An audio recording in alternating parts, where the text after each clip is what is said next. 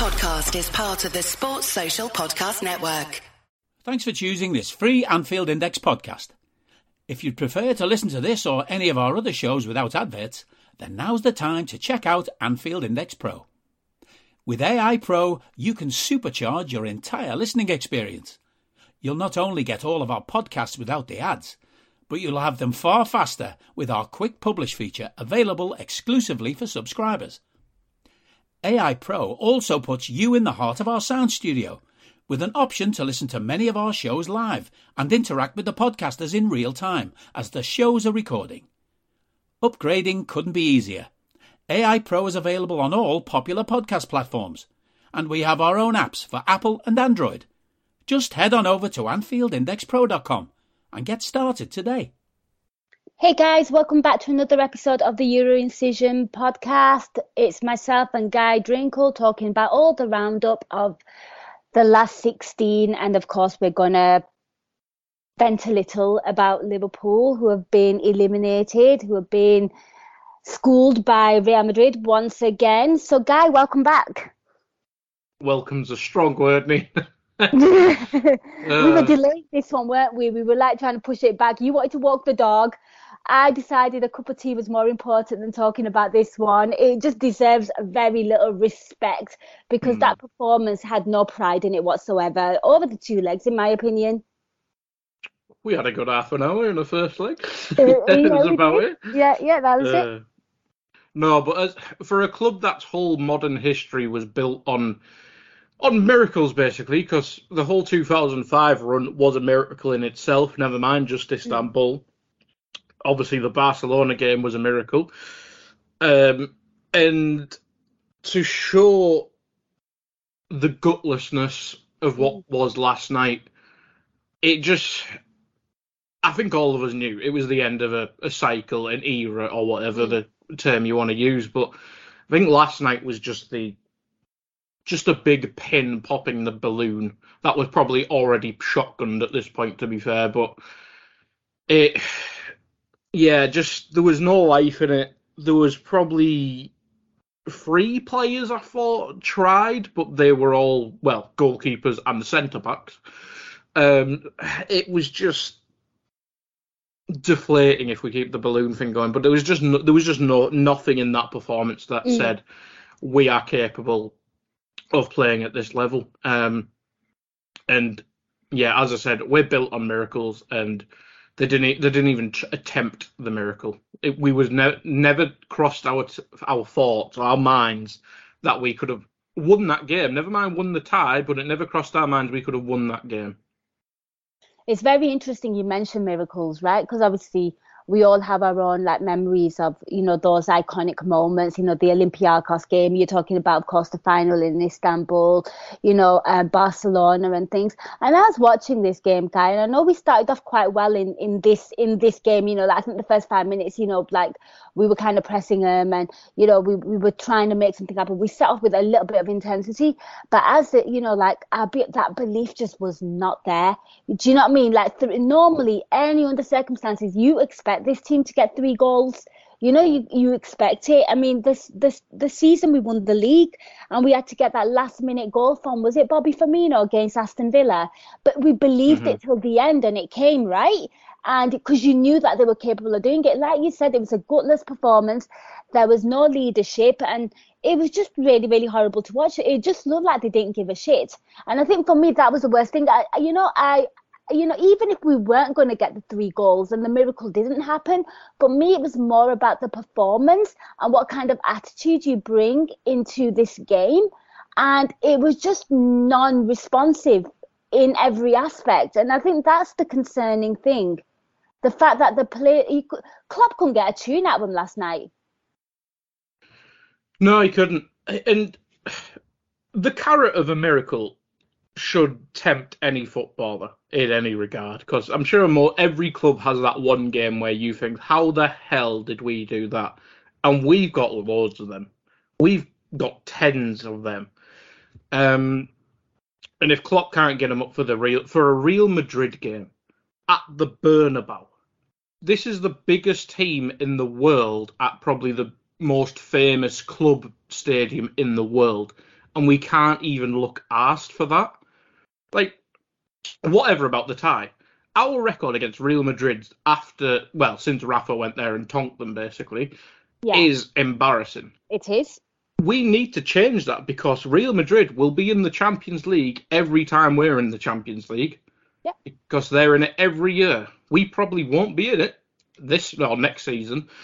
Um, so we'll have to figure a way to beat them, and we'll have to figure a way to beat bloody Carlo Ancelotti as well. So even if we just went there and scraped a one 0 win, it was something. It was something to look at and go right. Voodoo, we beat them. Who cares if they were four 0 up or no four four goals up on aggregate? We finally beat Real Madrid and we beat Carlo Ancelotti. But no, we can't even do that. We looked slightly asked, but they hit the they hit the bar two times and Yep. another chance. I think it was Modric on the edge of the box. But I mean, we'll probably get through some of the individuals, but they had the better chances. We had Yep. half chances where people miskicked, which was a story of every pass in this game from a Liverpool perspective. It was just behind people, out of play, too short, overhit. It was God. Ugh. And I think the saddest thing, Nina, is normally on a Champions League game, and it's it's probably in most Liverpool fans' DNA. It doesn't matter what the score is. I'm watching that game intently. Whatever, I will not watch my. I'll not look at my phone. I'll not look at WhatsApp. I'll not look at TikTok. I'll Yeah. not look at whatever. This game, and I won't lie to people, I was sat there playing Xbox at the same time with half an eye on it because I had zero zero expectation of us coming back in this game. Now, that's me as a fan who's kind of been defeated because I've watched all these games. We've covered most of them. You obviously do the post match, so you probably got had it worse And than you I and have. you've got that horrible one over the weekend. Yes. Shout out to you. Yeah. so I- it just can't. I think this was just the game that defeated me. Like if I didn't have to do this, I'm not sure I would have watched it. Like, That's the honest truth. So I was sat there half-assed watching it, and when when the commentators got excited, and it was Steve McManaman, so it was always when Real Madrid were doing stuff, obviously. Um, it was like, well, yeah, they've hit the bar. They've hit the bar again. Ooh, Jota's miskicked the ball somehow. It's like, oh, great, cool. Okay, what's going on on my screen? So I, I, I could not even be asked because I had no expectation of the players giving a shit, and I think that's the worst thing. yeah. That is the worst thing, and uh, yeah, I think a lot of people felt like that. I saw a lot of um, reaction before the game, and I just wanted pride in, in the performance. That's all I wanted. Just go out there and cover yourself in some kind of glory and don't be embarrassed. And um, let's talk about the lineup. What did you make of the lineup? I mean, Milner and Fabinho as a double pivot. The defense was pretty much as what you'd expect from the defense. Ali in nets, although without his uh, leggings or tights or whatever. So we saw his legs, which was quite a strange um thing for me personally because I'm just so used to him always having his legs covered. And the front and the attacking line, I mean, he went full on attack. So it looked like the intention was there, guy, in terms of the attack. But then the midfield really let us down because I felt like we there was just nothing there. Well, there wasn't anything there. I think that's the issue. I mean, we had Fabinho, Milner, and then Gakpo was kind of half a midfielder and half Yes. a winger, which was strange and didn't work, obviously. Um, I don't know what the thinking was. Like, Are you that person who has everything? The coolest merch and those must have fan threads? Well, over at our Anfield Index shop, we've gone that extra mile when it comes to pimping up your Liverpool collection. From our popular range of bespoke design t shirts, sweaters, hoodies, and hats, to our signature edition mugs, prints, and coasters, all provided with fast worldwide shipping. We have something for every red. We also stock official LFC merchandise and are licensed with the Premier League and UEFA to sell official iron on shirt badges and sleeve patches. As a listener to this podcast, you can get 10% off everything with coupon code AIPRO10. Just head over to AnfieldIndex.shop or find us on Etsy by searching for Anfield Index. I know James Milner's this mystical figure of of I don't even know, just an all timer who's never lost an inch of his performance or whatever.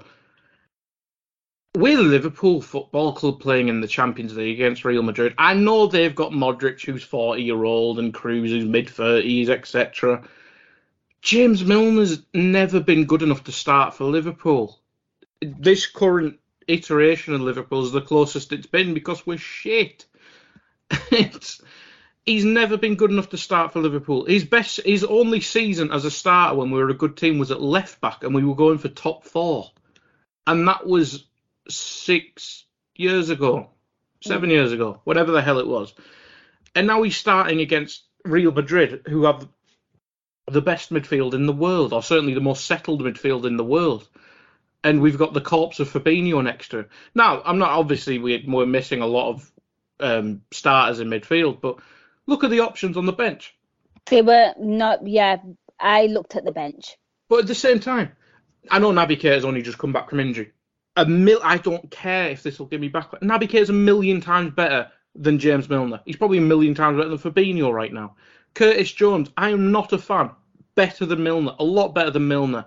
Harvey Elliott, I, I, well, in a midfield too, he'd probably still take Milner. But Harvey Elliott could have played this game. Oxlade Chamberlain doesn't exist anymore. Better than Milner.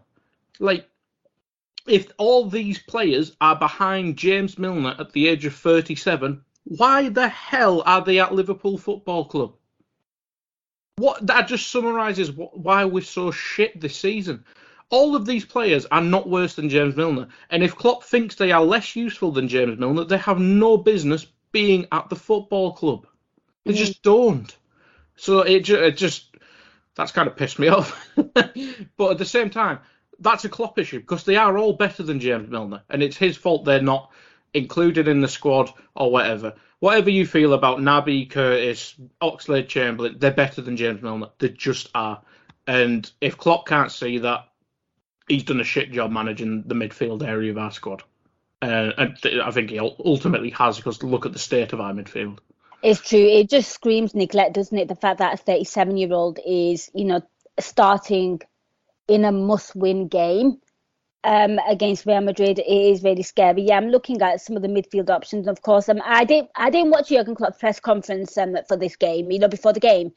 Um, uh, mm-hmm. uh, so obviously there's certain players that didn't make the bench, so I assume they're injured. You know, so your likes of Bajcetic and um, of course um, you know, Hendo. I mean, I'm not his biggest fan, but again, you know, there's a reason why he's not on that bench as well. And Thiago, obviously, we know he's out, but yeah, but there have been injuries at midfield, but it, it was just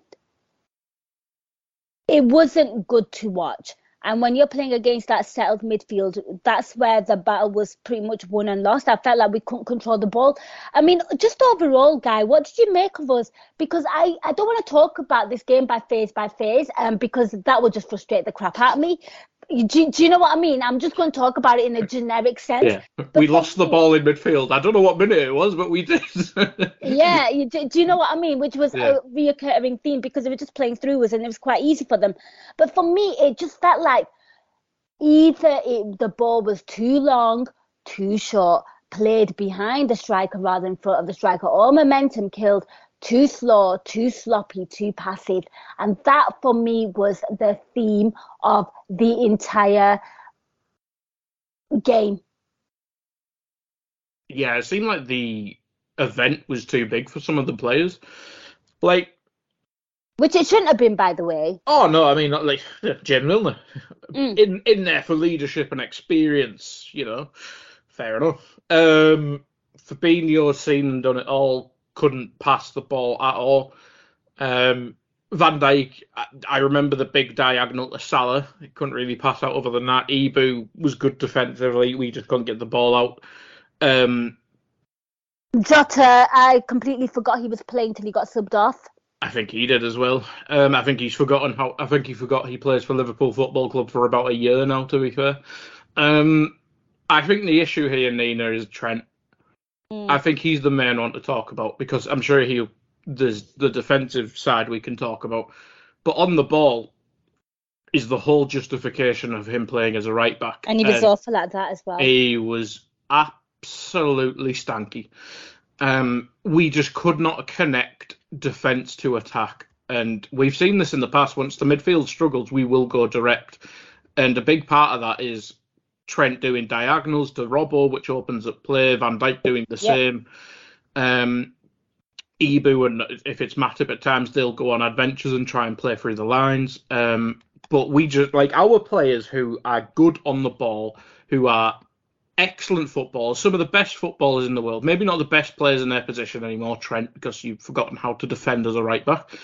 Um, but these are some of the best pure footballers in the world, and Trent is just shocking at the minute. Can I, can I just ask you about Trent? So obviously the yeah. last Liverpool game I watched was the Man United Tonking, right? Where okay. everything everything clicked because obviously I missed the Saturday game because I, yeah. I, had a wedding to attend. So I didn't watch that. So this Trent performance, I, I, know like since the World Cup, I think he's been quite good. I can't lie. I think as a whole, consistently he's been pretty decent. He's had a few bad performances, but before the World Cup, I thought he was bad by large because of the setup and things.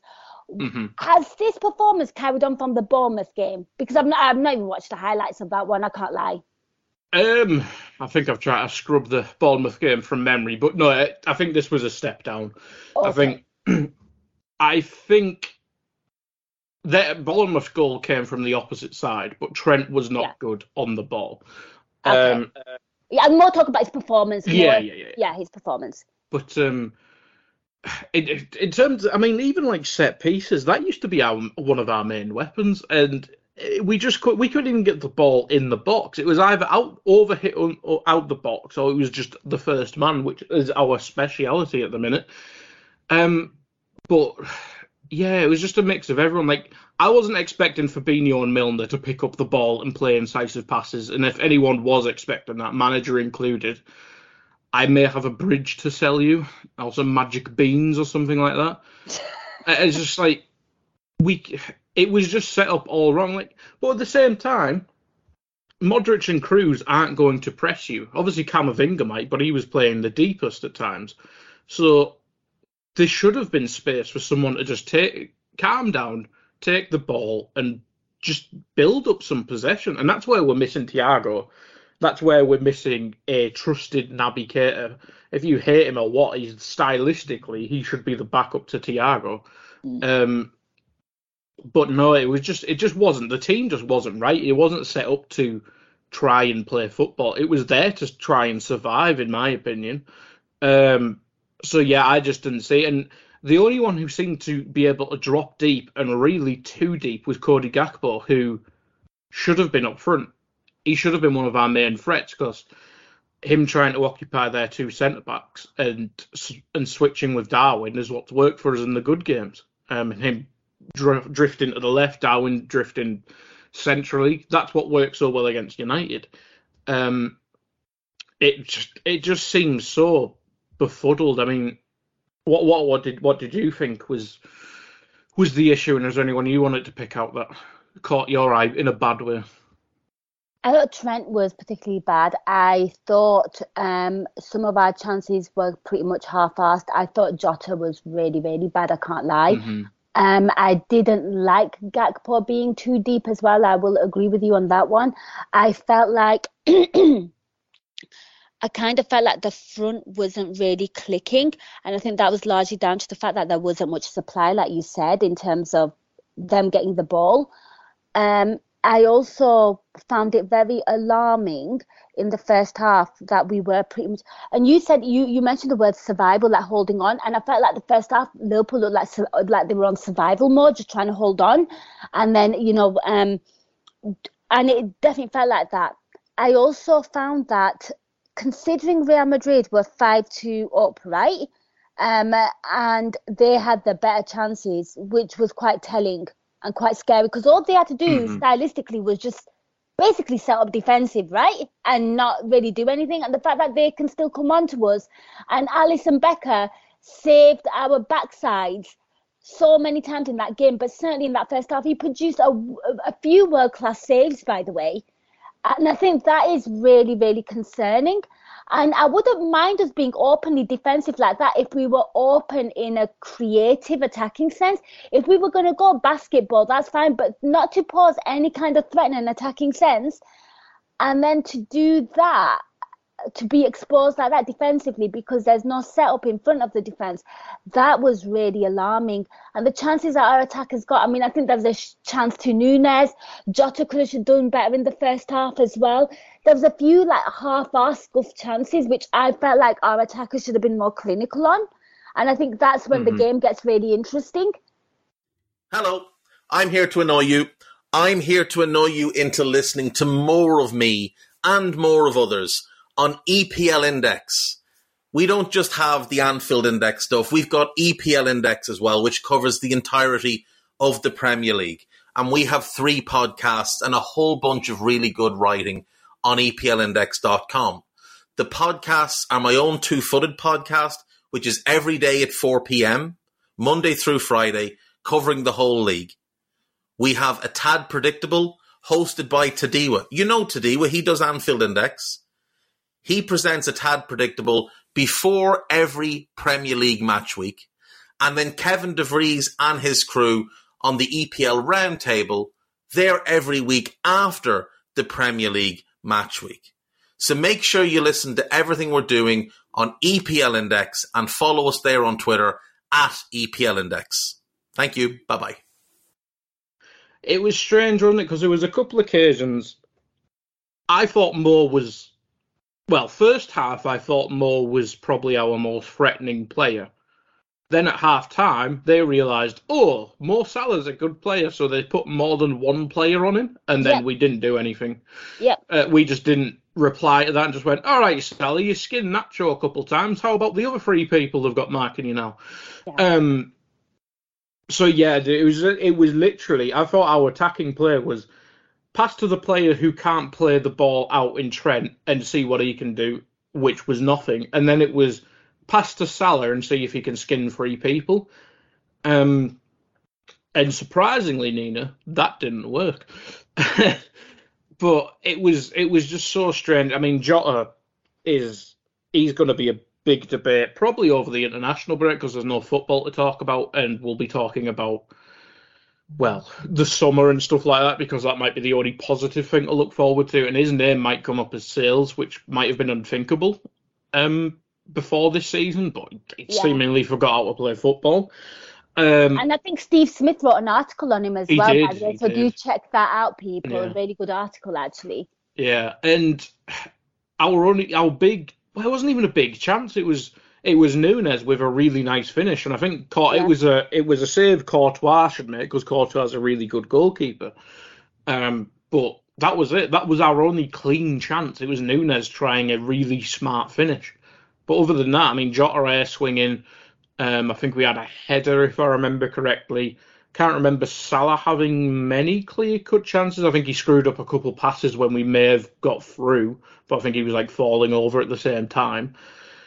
Um, but I don't know no, if you remember. Yeah. I don't know if you remember in the second half, our attackers linked up quite nicely, and they, they played the ball really well um, in in um, in Real Madrid's um, box and half, and it just looked like every player just struggled or did not want to shoot, and Klopp going absolutely mad at them. Do you remember when they all kind yes, of passed the ball quite yes, nicely yes, through through the, the Elliott one? Yes, yes, and he yeah, yeah. was fuming, and I think uh, I think uh, that was like just the frustration, just in general of of the whole night. I also didn't like. So well, we're going to talk about all the things that we didn't like, and there's plenty of things that we didn't like. But I also found that the referee was pretty bad, in my opinion. Certainly in the first half, I felt like he didn't let the game go. He was just blowing for stupid things all the time.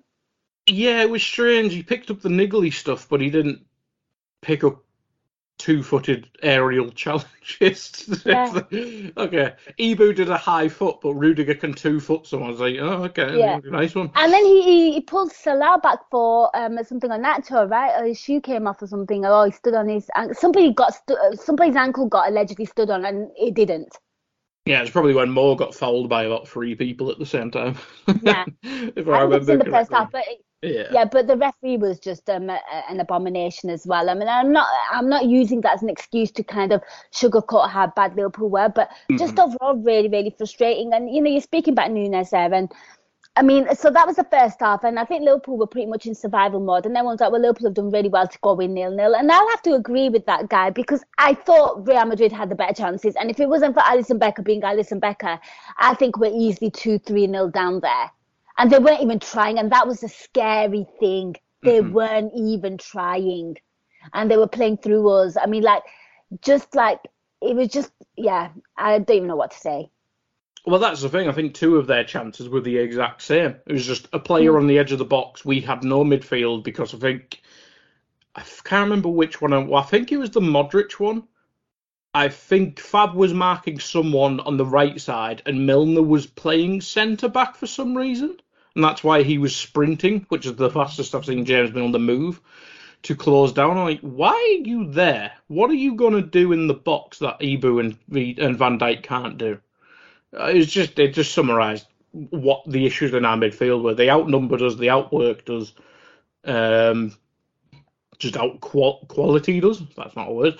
Um, but it was just it, it, was. I think that was just the perfect example of what was wrong with the team. But I mean, the Alisson is the only. Well, no, not the only positive because I thought the two centre backs did well. Uh, obviously, conceding the goal wasn't. It was fluky, but it wasn't the greatest defending by all of them. But we were six we were six two down, um, or five two five two down at that stage. Um, but Alisson is the only. Well, he's not the only positive this season, but he's the only one of the established player who's a positive this season because our other positives are Darwin, who's fun, but he's not Sadio Mane yet. Other than that, it's just there's not a single one there. But Alisson, I think we said this on the last podcast, Nina. He could have had, he could have another 20 goals like he did in the first leg where he screws up and it costs us a goal, and he'd still be our player of the season. That's how good, that's how better he's been than the rest of our team. Um, so yeah, without him, it would have probably been 10-2 on aggregate. And if they, I think if they saw that double figures was in range, they would have turned on the tap because they didn't get out of first gear, as you said. Um, they, well, they did embarrass Liverpool Football Club, but they could have put a extra super duper level of embarrassment on, foot, on Liverpool Football Club if they turn if they turned it on a bit. But they have to think about the next leg. They can technically still win La Liga, um, but they have quite a tight knit squad, and obviously Benzema's picking up injuries and stuff like that. So it's no surprise um, they played within themselves basically. But um, no, um, without Alisson and the two centre backs, I think that would have that would have been in double figures. Uh, this podcast is going to be a little bit everywhere, uh, much like Liverpool season. Um, so we're on brand. I think another thing that really, I mean, we'll get to the second half and Klopp subs in a minute. And I think another thing that really pissed me off about everything was when the full time whistle went, seeing our players cozy up to those Real Madrid players laughing and smiling really, really pissed me off. And there was a fair few of them that did it. Well, that's the thing. This, well, I'm still. I, I, I hate yeah. that. I hate that. I think if you've just been knocked out of the Champions League and you've been embarrassed like that and you've lost a game, it should hurt. It should hurt. I'm not saying go mm-hmm. fight with the opposition. Shake their hands, be respectful, and walk off. Just That's walk off. Thing. That is the thing. Go shake hands, go clap the fans, go get berated by the Klopp, by Klopp, hopefully. Um, I, I I didn't even notice on the stage. I just turned it. As soon as I heard Rio Ferdinand's voice, it was TV off. Can't deal with that prick. Yeah. um, but no, I we I think Dave mentioned it on Raw. We are soft, and you see it stuff like that. Obviously, being respectful is one thing, but I'm not going to laugh and joke with you though. I'll shake your hand, say, "Well no. played, well played, congratulations," and I'm walking off. That's the thing. Like it. I don't know word this it seems like obviously this is part of being a professional footballer is trying to forget and move on. But this season's been unacceptable in every regard. Um, like I'm still hurt by the first game of the season. Yeah. They've obviously well forgotten that, and as they should because they have to move on to the next game, the next the next game, the next game, the next game. But we will remember this Real Madrid game a lot longer than they will. Like mm-hmm. every time we get to a Champions League round of 16, it'd be like, fucking hell. Do you remember the Real Madrid game? Whereas yeah. they, they'll. I don't want to use the money. I almost said they'll go back to the mansions and they'll be fine. I think that's a bit of a dickhead thing to do. But they will just move on with their life. And all of, well, most of, I think the Brazilian lads and some of us are staying home, but a lot of them will just be jetting off to all parts of the world, and it'll almost be like a, a, holiday for them because they won't be under the pressures of Liverpool Football Club. They'll be playing for Egypt. They'll be, I was going to say, playing for England there, but Trent would, for the probably for the first time doesn't deserve to be in the England squad. He'll probably get called up now. yeah, yeah. Uh, yeah. Um, they'll be going to Holland. They'll be going wherever, and they'll all be having a good old fun time. Where we'll be, we'll be sat here for two weeks stewing, going, "Yep, that was dreadful," and we're about to get absolutely battered by Man City because it's a half 12 away kickoff and they are not shit at football like we are. Like, we'll probably turn up now, I've said that, but at the minute I don't really care. And it's two and a half weeks away, so people will forget by then. um, but we, we'll, we'll sit here for two and a half weeks worrying the shit that we have to play Man City at half 12 and it's the first game back and thinking, Christ, they could beat us worse than Real Madrid. They'll be going, let's get back into this, lads. And they'll be like, uh, we'll be we'll be shitting ourselves in these two and a half weeks, and it'll it'll ruin our two and a half weeks because Liverpool is an escape for people. Obviously, this season it just adds to the misery of everyone's life, but football clubs, whether they're good, shit, or bad, should be an escape.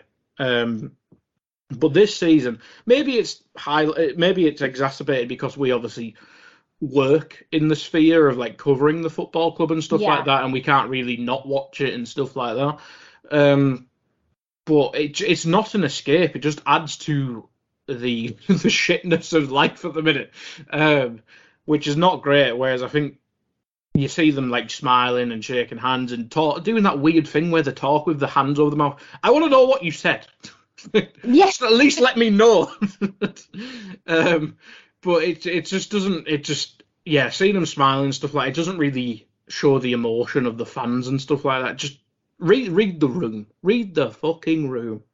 It's like what the fuck. But anyway, yeah, it's not the thing that pissed me off. But now that you've mentioned it, it does kind of annoy me. Just clap the fans and get out of there. And yeah, the ones who are here for the two weeks, you better be ready to get whipped to death by Jurgen Klopp, hopefully. But, See, I think I don't yeah. think that's happening as well. Like I'm just like this. I'm just completely like at, at my wit's end with everything. You know, like I, we love Jurgen Klopp and I and I love Jurgen Klopp, but like he's I, I don't know what's going on. I just it's an off season. I don't know. It just feels like everything he's trying or attempting is just not working. I don't know if mm-hmm. they are tired. I don't know if they've stopped believing in his product. I'm not calling for the manager by no means of the imagination. I'm calling for reinvestment. I'm calling for that. I'm, I'm calling for yeah. that. I'm not saying that you but I just, you know, like back, like you, you'd know that Klopp would get angry and pissed off. And yes, he's doing all them things, but it's the failure of the players that are doing anything. They're not doing anything. So he can, you know, like whip them into shape. He was meant to whip them into shape during the World Cup. They came back worse. Yeah. Yeah, it was it was impressive that wasn't it? Yeah, um, so I'm using yeah. that as my barometer of like I don't expect much in these in the during the international week, and I think it's oh, no. 17 days. Yeah, it's just not happening. But guy, let's get back to this game. So second half starts and nothing much is happening again. Um, I still feel like we're doing the same things. Jota is absolutely anonymous, but then something. There's one play that looks a little bit lively. Maybe something crazy might happen in terms of the attack. I thought two certainly were kind of. Um, you said about Mo Salah. First half, he looked more important. Second half, I thought if anyone's going to do anything crazy or skin somebody, it's going to be Darwin Nunez with his pace and just his shithousery in general. Mm-hmm. You need that kind of player. Klopp subs him off and Jota Yeah, I think this was probably when there was a collection of thousands and thousands of Liverpool fans who turned off their televisions. you need got, something to happen and you take him off. The thing is, our our attack has only worked this season. Well, b- b- since Diaz got injured, um, I should say, is when Darwin and Mo have been on it at the same time. because they're the only ones who have linked up together quite well. Obviously, Gakpo's brand new, so I'm not saying it's his fault. Um, it worked for a little bit when it was um, Darwin left and Bobby in the middle uh, at times, but you need you need Mo and Darwin on the pitch at all times, unless you are resting one of them. But we do not have a game at the weekend. Otherwise, I would have understood it because if we weren't, if we hadn't have scored a goal up to the 60th minute or whatever, logically you'd go, okay, rest a few people for the weekend. It's not happening, and that would have been fair enough. We don't have a game this weekend. Yeah. Let them go hell for leather. See if there's a mad 10 minutes. Real Madrid won the Champions League last season on mad 10 minutes. That's Yeah. how they won the Champions League. And mad injury minutes against Man Yeah. City, right? yeah, yeah, and Chelsea. Yeah. It's just that it's what they do. Why can't we do the same? Um, it, it you know no when that when that sub happened, I think everyone just collectively just went, "Ewa, you've lost your marbles there, chief." And I think that I'm not similarly. I don't want Klopp sacked. I want the old Jurgen Klopp back. Dig out Yeah. the gig, dig out the glasses, Jurgen. I know you had a good season without him last season, but dig them out. Bring Buvac back. Bring all the boys back from 2016. Bring them all back. I don't care if you don't like each other anymore. Make it a fun party. Uh, uh, that'll never happen, obviously, but um, I don't know. Like I, the big, I think the biggest issue at the club is Jurgen at the minute. Like we need, Mm. like you said, it, we need reinvestment and stuff like that. But if if we, I think I said this tweet in January, and it was like, good job we didn't sign a midfielder because he'd still play James Milner and John fucking Henderson, and I think that's true. That's the scary thing. I Yeah. don't know what he's watching, and that's and and then I hate it when we say these things, and then the player will have a good game. Obviously, we look talking about Jordan Henderson and Man United, you know, where he played Yeah. well, and we we call it game by game, right? And then Mhm. people think, well, you you, and I hate it when people come at you and say things like, well, the manager knows clearly, oh, you know more than the man, you know, like there's something very very condescending, and We you get something seventh. like yeah, and, and I just stop and I think and I and I just think, why are you so blind like that? I'm not saying I'm more qualified than Jurgen Klopp. I don't say that for a second, but I, I can see with my own eyes, and you can for a whole season and maybe two, that Jordan Henderson has just not been on it. Well, that's the the thing. Obviously, Henderson's kind of catching strays because he wasn't involved last night, but he was crapping in the first leg. Um, so it, it's part Not of to talk about just a Yeah, in general, I'm just saying, like- about play, yeah, of course, of course. People, people, are like, why are you bringing up Henderson? But he is part of the. He's one of the main parts of the midfield issue, and so is Fabinho, just to throw in balance, yada yada yada. Yeah. But Henderson and Milner have been here the longest time. Obviously, vice captain, captain, it's a different role and stuff like that. But you need to be good on the pitch first and foremost. Um, and our only midfielder who's been good on the pitch, who should be playing, i.e., not an 18-year-old, is was Thiago, and he Mhm. broke because he had to play every game, and he basically played midfield on his own for the most part of the season. Yep. Um, then we brought in Naby for a few games. He seemingly took all the blame for the bad results and got cast aside. Um, it just seems really strange. Like, like I know, so I know some players deserve different different um, approaches from the manager, but like, I'm I'm a Naby fan, so I'll use Curtis Jones instead. What's Curtis Jones done? Why isn't he getting an opportunity? Like this season hasn't. Like we may nick top four, but it's Yeah. very unlikely. Can I just say something to you, Guy Drinkel, about Curtis Jones? Now, Yeah, he's been in the mix of things like for a while, right? He's always Mhm. been on the bench. I still don't know what he's good at because he just doesn't get played. Well, And. I have no opinion on him. And this player, when he's fit, always makes our bench. What is going on? Why don't I know anything about this player?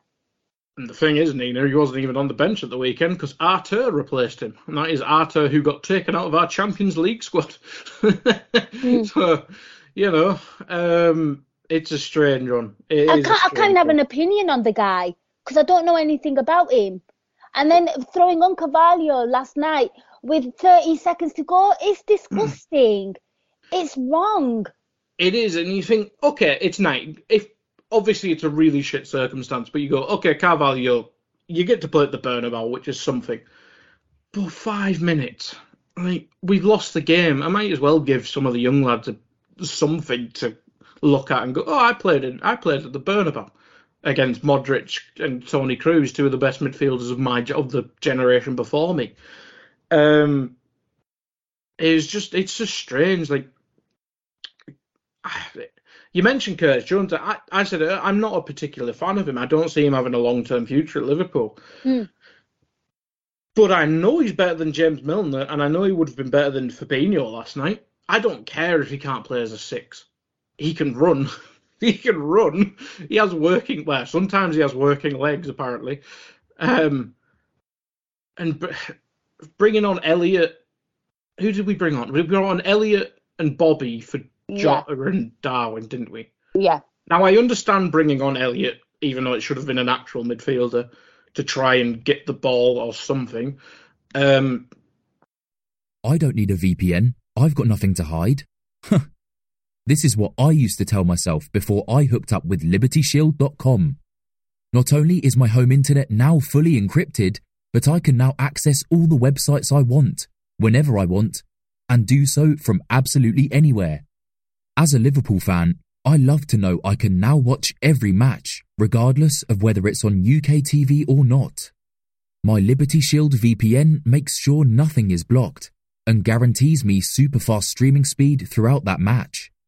You can get connected right now with their software package, which includes a 48 hour no obligation free trial and instant access to their apps for Apple, Android, Fire TV, PC, Mac, and Android TV. Or go a step further like I have and get one of their pre-configured VPN routers. These small but powerful devices allow you to easily connect every device in your home to VPN, making it the perfect solution for smart TVs, mag boxes, and games consoles. Visit libertyshield.com today and use coupon code AIVPN25 to get 25% off at checkout. But yeah, just taking off Darwin, I just it just I think it summarises the issue that Klopp's just not been on it at all this season, and this summer has to be a restarting point because I think we mentioned it. I think we mentioned it on the last time we did this, and obviously it was coming off a, a bigger and more embarrassing defeat. But no one, no sane Liverpool fan wants Klopp sacked. Nope. But if we go into next season, and this is a big if because we know who our owners are, they are tight, pretend to be skint, and I was almost going to call them something else there, but I won't.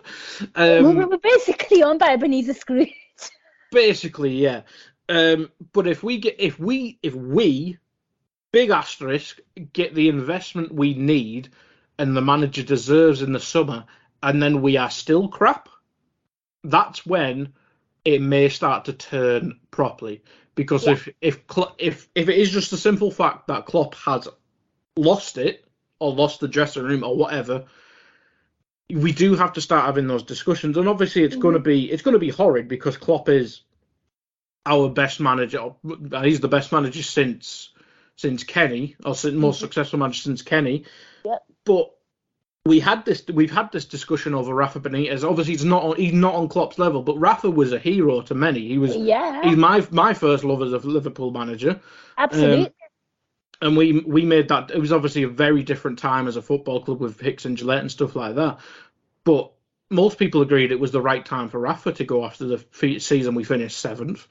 Um, but if Klopp gets the investment that Rafa never did and then still is shit, we have to again make that a, a, difficult decision. It might be just the right time to say goodbye. But at the same time, you look we should have kept Rafa because we got Roy Hodgson. Now, I'm not saying we'll get another Roy Hodgson, but the grass isn't always greener, so it's going to be a horrid discussion either way. And hopefully it isn't if, but if it does continue to be crap and we start having these podcasts and stuff like that, it just hopefully the discourse is polite and stuff like that. But it's going to be a horrid time because one, it'll mean we're bad, and two, it'll mean we'll have to talk despairingly against a person everyone loves. But, Can I add to your misery? Yeah.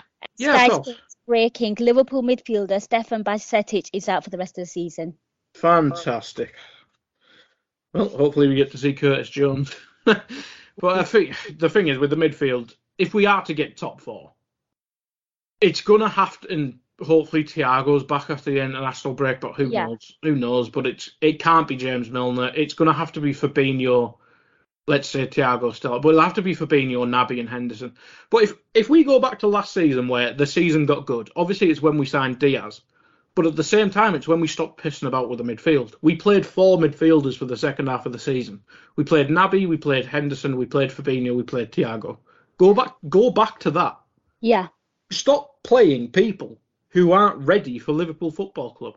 They're, those four players have been ready for the have- been the only midfielders at the club since Gini left who've been of the right level. It, they just have. Like whatever you think about Naby and Henderson, I mean they're the two most defi- divisive players in the fan base, but they have been of the level to play for Liverpool Football Club. So play them four. Go back to what got us in a position. And you find that four last season. midfielders kind of will probably hide their deficiencies better as well Mm-hmm. because there's more bodies in that area rather than exposing them. Absolutely, absolutely, and it's ju- it's playing like I know Ba- Bajcetic came in and he was excellent, Yes. but just playing adults in the most important position in other than goalkeeper, just play adults there, not not granddads and not children. That should be the motto on our wall: no granddads, no children. Play adults. it's just yeah, we what have we got left? Twelve games. It's gonna be horrid, and if we end up getting Europa League football, this podcast one will have to be on a Friday, which will be annoying. Yeah. and two, it'll be. I'll have to learn how to say crap like Ferencváros and stuff like that, and I don't Mhm. want to. and I ain't got a chance in Yeah, time, you're- so you're yeah, screwed. I, am really screwed. If you think you've got it bad, I'm just like side eyeing you, like I'm way worse than you. But yeah, um, so that's the news that's broken right now, and um, let's. I mean, I think it was just a nail in the coffin. I mean, that goal, how easy was it? Just so easy. The way they just kind of moved that ball and just put it past us, like That's the thing. I mean, Real Madrid are the best team in the well, not the, not the best. They are the best football club in the world, and they are the best in this competition. Obviously, it's t- it's tough to say that when they're second in La Liga, but they just are. Um, but you see, you see what they are. They are spawny, horrible bastards. getting look at the bounce, getting a two deflections off people, and it'll bounce straight to Benzema and um, Vinny Junior, Vin, Vinicius Junior. By the way, if we never have to play him again, it'll be so good. he just Yeah. rips us apart every time. But that that goes back to the conversation about Trent, who can't defend anymore, and we need a new right back. Um, I think that's. I, can, I agree with you. I feel like he has gone complacent, so complacent. It's actually scary. And I'd expect better, not only because it's Trent, but because he's a local lad as well. That's the thing. This should, oh God, I was going to say this means more. God, the cliches, Uh, but it should it should mean more to Trent. It should mean more to Curtis Jones. But the, you just watch the body language of Trent, and you're like, can you run? I know he did that big tackle on Vinicius, I think, but that was it. Like there was no other moments of urgency from him. Like, oh, cool, you can do the big tackle. Yeah, I did the post-match show for you know the Crystal Palace game where we drew Mhm. nil nil, and it's probably one of the worst performances you've ever one of the many. And somebody called in, I can't think who it was, but they said you know they pretty much had enough of Trent because uh, there was a lot of mistakes in that defense that game, if you remember correctly. You know we were doing a few stupid things. I mean it finished nil nil, but. Our defense made a few, you know, stupid mistakes, and they were all kind of apologising and holding their hands up. You know, when they made an error, Trent did a few, and not once did he apologise, and I think that rubbed up this specific caller and maybe some of some of the fan base as well that okay you made the mistake fair but at least have the the humility to be like i'm sorry about that just shrugged his shoulders and got on with it and i think it was that kind of attitude that pissed off a lot of people in that game Yeah, and I think we saw that last night as well. It just. I don't know if this is just me thinking back, we were a good team, so Trent was better. But even last season, I thought Trent was excellent defensively last season. mm-hmm. Obviously, he had some big embarrassing moments, like the Champions League, he didn't look good, but I still thought that was Robbo's fault rather than Trent. And obviously as the systems developed and we lost Gini and brought in Thiago, and I think Henderson's roles changed, Trent's becoming more and more exposed. And I think the more and more exposed he's got, the laser he's got defensively. Because when I, when we were at our best in eighteen nineteen and nineteen twenty, we obviously protected Trent quite well. But at the same time, Trent gave a shit. He got Yeah. back all the time. Whereas you watch him th this season, and when, when was it 2021 he had COVID and he was crap Yeah, for a half a Yeah. season or three quarters of a season? Yeah. he just looks so unasked. Um, so yeah, but but that that's the thing. It's obviously very difficult buying a backup for Trent because he's unique. But at the same time, if Trent plays like this at the start of next season, and we we're going in with Calvin Ramsey and Joe Gomez as backups again, he's just going to keep doing the same. We need to, well, that's we need to find someone better than Tsimikas as a right back equivalent, because Oh, do, do you think he's behaving like this because he's almost like, I don't know, say, almost like subconsciously kind of saying, well, if you're not going to give me cover, this is the most I can do. If you want me to attack, something's going to have to give. And defensively, you're not giving me any cover, Jurgen. Do you think the the solution could potentially be just having somebody solid and consistent on the right hand side that will help him defensively? Because we know Mo Salah has never done it and doesn't really do it, and I don't think he's been asked to do it. Do you think if we just get that midfielder that offers him some kind of cover, that kind of solves a lot of problems with Trent, as well as having a backup? Because I think I- it's an attitude thing. I think he's thinking, "What the fuck do you want me to do?" And I I, think- can get it. I can get it. I can relate to that. If somebody's putting so much on you, I think he is. I think he's getting asked to do too much, and he has to play 50 games a season, which Yeah. is very, very stupid. Uh, I think. I think there was even a quote going around from like two years ago where it was saying Robbo and Trent can't play 50 games a season, and then two years later they're playing 50 games a season, if not more last season. Um, but no, he he is getting asked to do too much, and as I said, the tactics have changed from our glory days. Um, because Trent just does not get midfield help anymore. And No. the thing you mentioned it with Salah there. The thing is, Salah will do the defensive work when he's asked to, or if he sees the opportunity that we are overexposed. But he's clearly just asked to stay up front because he is he is the one on the break. So Yeah. you either need, you either need to tinker Trent's role and play him as a more orthodox right back where he stays at right back and just kind of provides width or whatever. Um, or you change the right side midfield role to be more defensive, Yeah. or you tell Mo or whoever the hell's playing right wing from in future years to help your fullback a bit more. But just to have Trent try and, but I think the thing with Trent is we've obviously slagged him off this this podcast and deservedly so because he was crap last night. But no other player in the world, to my me- to my knowledge, is playing right back, central midfield, right wing, number ten, yep, sometimes left back off the end of corners, whilst being the main creative hub of the team. yeah, It's too much. yep, Like when Trent was at his best, his job was to just create and try and defend a bit of right back. Now he has to play four different positions and do all that. It's like you're asking him too much. It's too And much for any footballer. and he might be physically spent as well. He might just be knackered. That's the thing. Like we we get the odd game of Milne and we get the odd game of Joe Gomez, but you can't. If Trent's fit, you cannot rotate Trent. Say we have three games in a week, he has to play two and a half of those games. Mm. He, we can't un, unless he is injured. He plays because he has to.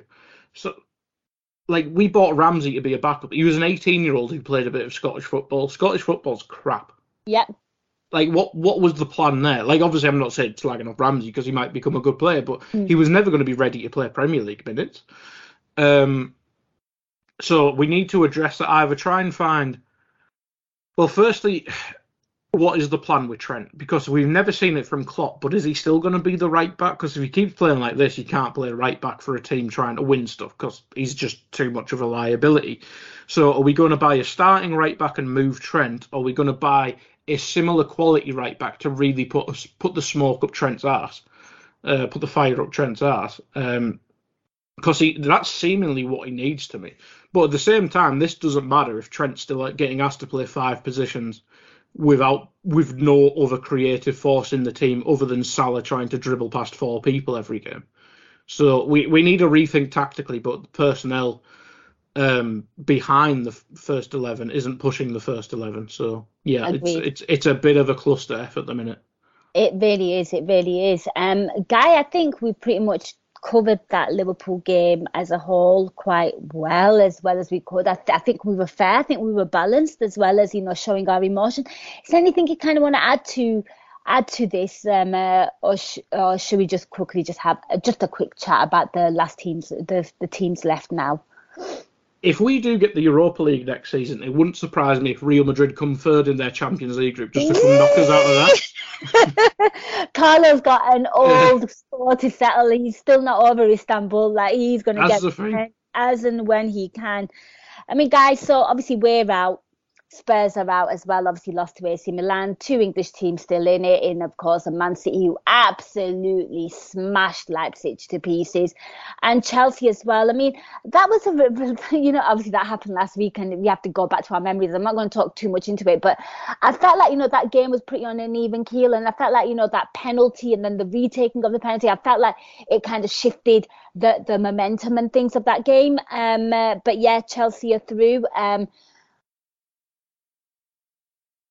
And uh, yeah, Borussia Dortmund are out. We've got three Italian teams going strong in this. I think the one that probably most people are excited about is Napoli, who of course won last night. Um, uh, they look like a fun team. Um, I think people do want them to do well, despite um, many of us maybe not really liking their fans. well, that's the thing. I think that's just the thing with Italian fans, isn't it? Obviously, Liverpool and a lot of English clubs have had history with seemingly Roma or was was. Leeds Lazio or Roma? It was it was it was Roma. Was it Roma? Okay. Yeah. So yeah, Roma seems to be the ones that cause more bother for Liverpool uh, for English clubs. Um, and I have been in... I, I, have been to a few Champions League games and like I have seen Napoli fans behave stupid as well, like right, charging okay. in and stuff. Yeah. So I think it's and it's, it's not really it's yeah, and and I think it's um they, they I had um uh a Serie journalist on, and he kind of pretty much spoke about how you know the hooliganism in England back in the 80s and 70s um, inspires their ultras and things. So it's not a majority of their fans; it's just the hooligans that actually do the away games, and and it's do, do you know what I'm trying to say? Like it's it's still a big part of their culture. Yeah, I've but, heard yeah. Julien Laurens talk about in French football, so I'm guessing it's the similarities are there as well. So yeah. Um, no, it, it's a real strange one because it's usually it's usually the Premier League and La Liga that are quite dominant later on. But it is it is nice to see Serie A there, regardless of the fans. But it's just anyone, anyone but Real Madrid and Man City to win. Because if Real Madrid win, I won't really care because we're used to Real Madrid winning. I don't want Man City to win because it's the one thing we have over them don't want Chelsea to win because they're Chelsea and they're kind of catching us up in terms of trophies. I don't really want that to happen. So I'll take anyone else. But this, I don't. It's a we. I think we mentioned this. If we got past Real Madrid, it was so open because I don't see a really strong team because Napoli look really fun in the front and well, not the front, not just the front three. The whole team looks excellent but mm. we don't know how good Serie A is. Obviously, it helps with them being in there, but Milan beat Tottenham. That's not really a litmus test. No. And Inter beat Porto, which again, not a great litmus test. Obviously, Agreed. Porto's a tough place to go, but it's not a great litmus test. Um, and I think look, I think what yeah. was really interesting about both the Milan teams was the fact that they played a nil-nil, you know, which was an old school Italian defensive tactic. Football heritage. yes. Which I found quite interesting actually. It had old school vibes about it, like oh, the, you know, like because that was what they used to do back in the nineties. Like yeah, we'll just yeah. we'll just suffocate, yeah. Yeah, and well, we don't need to. We don't. I don't think. Well, actually, I think we do better against that type of football than just Real Madrid battering us every year. Mm-hmm. Um, but no, I think I think Real Madrid are definitely the favourites because one, the Real Madrid, and two, they should be the favourites for the Champions League every year, seemingly. Um, but beyond that, I think it's going to be a really random final because Chelsea could go on a run because they seem to just have that in them. They just seem in difficult times they seem to just go on a run in the Champions League. Now the Dortmund game wasn't pretty, and obviously Dortmund were missing a lot of wingers and mm-hmm. the speed in their team, um, which obviously would have helped a lot. Bayern beat PSG. PSG you, were awful. Yeah, awful. PSG were awful. But you look at, I think uh, Bayern first. I think they're where are they in the Bundesliga? Because the Bundesliga is weird this season, isn't it? Yeah, I think Union Berlin were pushing them and pushing them and pushing them, and I think they might have topped it again. You know. Uh, standing. Of course they're top. So they're to, they're top, and then Dortmund are second. So they're two points behind. But the the um, the Bundesliga looked really weak this year because look, Leipzig just got tonked seven 0 Frankfurt got beat five 0 on aggregate. Um, Dortmund went out to a horrid Chelsea team. So if Bayern are still in the in the mix with that that lot, that lot, so if they come up against an actual football team rather than a vanity project, that'll be interesting to see. So I think it'll be Real Madrid. You know what made me really sad though? I'm going back mm. to that game of uh, Bayern Munich, right? So they were able to take off players you know, like Musiala and those, you know, grand, grand players that they have and bring on the likes of Leroy Sané and, and, and stuff. And like, it's, I mean, you know, just the quality of what other teams have in this league, even too many for Real Madrid came on do you know what I mean? And what we had, and like, and I think that's the sad thing: the fact that these teams that play Real Madrid, um, that play Champions League football, who are established, who are iconic and historical, who also have modern history as well, like you know your Bayern Munich's and your Real Madrid, but they they still manage to produce that quality. They have quality on their bench, so much, you know, talent and class on the bench. And I think that's the stark difference right now for me in terms of where Liverpool are and where those teams are. Yeah, I think other than attack, we don't have that in any position, do we? Because the mm. midfield, we don't have a starting midfield, never mind off the bench options.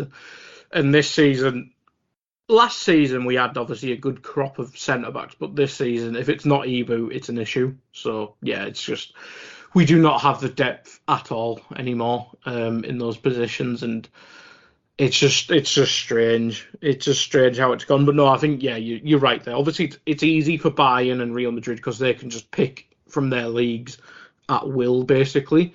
Yeah. Um, but at the same time, we're from the Premier League, so we print money for doing nothing. So we mm. should be able to do that, but we just don't. Um, uh, but yeah, it's a it's a strange one. But in terms of the rest of the competition, I think Real Madrid should definitely get to the final, and then I just hope. I just hope it's not Man City. I'd, like I'd like to see Napoli go on a run because it'd be good for Serie A, and Napoli are probably the most fun team in the world at the minute. But let's have Real Madrid against Man City. Real Madrid can knock them out, and the rest of it can just be fun. I think. I'm not sure when the draw is, but yeah, let's hope it's Real Madrid against City. Absolutely, absolutely, and um, I think I guess um, another little um, uh, side note was um, I think Benfica absolutely hammering Bruges, and I think Scott Parker got sacked, right? He did. He did. Ah, I, I, didn't see the Benfica game. I was I was scrolled over too far. There it is. I forgot about Benfica, but Benfica yeah. are good as well, so they could be yeah. one of those surprise teams. Um, so yeah, and Scott Parker getting sacked, bless him. Um, did you see that? Did you see the tweet about was it Sturridge and Micah Richards who had Scott Parker's old suit on with the the four lines? I can't remember the brand's name, but Scott Parker's fashion heritage is running. He's running in English football now, he'll, be oh, back God. in the championship in no time. I'm sure. I'm sure Dave Dave Hendrick will have something to say about that. Oh. Um, yeah, he's always on Fashion Watch, and yeah. Right, okay, guys. So um, that is the Champions League. So you know, there's some fun teams. I'm with you. I really don't want Man City to win it. I couldn't give two rat's asses about Real Madrid winning it because it just seems like the norm these days and no one's catching them anyway. Um, that's where I'm at. But I would, I think we said we, we wanted something unpredictable, and I think Napoli could be quite fun. But uh, you know what? Let's make it happen. Let's have a Benfica versus Napoli final. Oh yes. But I'm Benfica cursed. They're not allowed to win stuff anymore, are they? No, they're not. They keep talking yeah. about that as well. So who knows? It might be broken, but that's what I'm going with. Guy, I don't want to talk about Champions League football. Um, I'm I'm done with it now on this pod. Um, we might cover the other games I think we can watch it with no strings attached and actually give like some fun thoughts on the Euro Incision podcast. So we're done with Liverpool now. But before you go, is there anything you kind of want to add about the Champions League? If not, go with some plugs. I'm going to support Benfica. We need to beat the curse. That's what I'm going to go with. but uh, in terms of plugs, uh, now that Dave's back, I actually have stuff to do, which is fun. um, uh, I will be on, I presume if Dave's all right, I'll be on Two Footed tomorrow predicting. I'm not sure if we'll do the FA Cup, but we'll do the handful of Premier League games there is on this weekend, and I'm going to will into existence that we don't finish in the Europa competitions, whether that's fourth or eighth. I will snap your hand off for either. Is your Twitter handle still? I mean, so is your Twitter username still finish eighth? I changed it after the United game, and then oh. changed it back after the Bournemouth game. so that, now it's Operation Eighth crossed out, then it's fourth crossed out, and now it's back to eighth. I love it. We, we, are just like kind of like moving with with the results and emotion. Yeah, for my part, um, I'll be back obviously with all the post match content when Liverpool decide to play football and uh, we want to pour bleach in our eyes. Hopefully things do get better. But guys, this was the Euro Incision podcast. There's loads of great content coming your way from Anfield Index. Um, you know, there'll be plenty of content. Um, I'm sure Scouted will be going. They'll be under pressure. Mal be on the spots, the main AI podcast. There'll be a lot of content still coming your way during the international break. Loads of great articles as well. So do check those out as well. Our writers have been really, really consistent. Um, yeah, but from our part, thank you so much for listening to this podcast. Thank you for all your support. And um, till next time, up the Reds. We hope you enjoyed listening to this Anfield Index show. Please be sure to subscribe to our channel so future podcasts find their way to your device automatically. There's nothing quite like fan engagement, and we'd love to know what you think of anything discussed on this show. The best way to get in touch is over on our free Discord community, where both podcasters and listeners debate the hottest LFC topics 24 7. Sign up free now at AnfieldIndex.com forward slash Discord you won't regret it. You can also follow us on Twitter at Anfield Index and find us on Facebook by searching for Anfield Index. Oh, and before you go, we'd love it if you could leave us a five star review on your favourite podcast app. It only takes a couple of seconds, and it means the world to the people who create these free shows. Sports Social Podcast Network.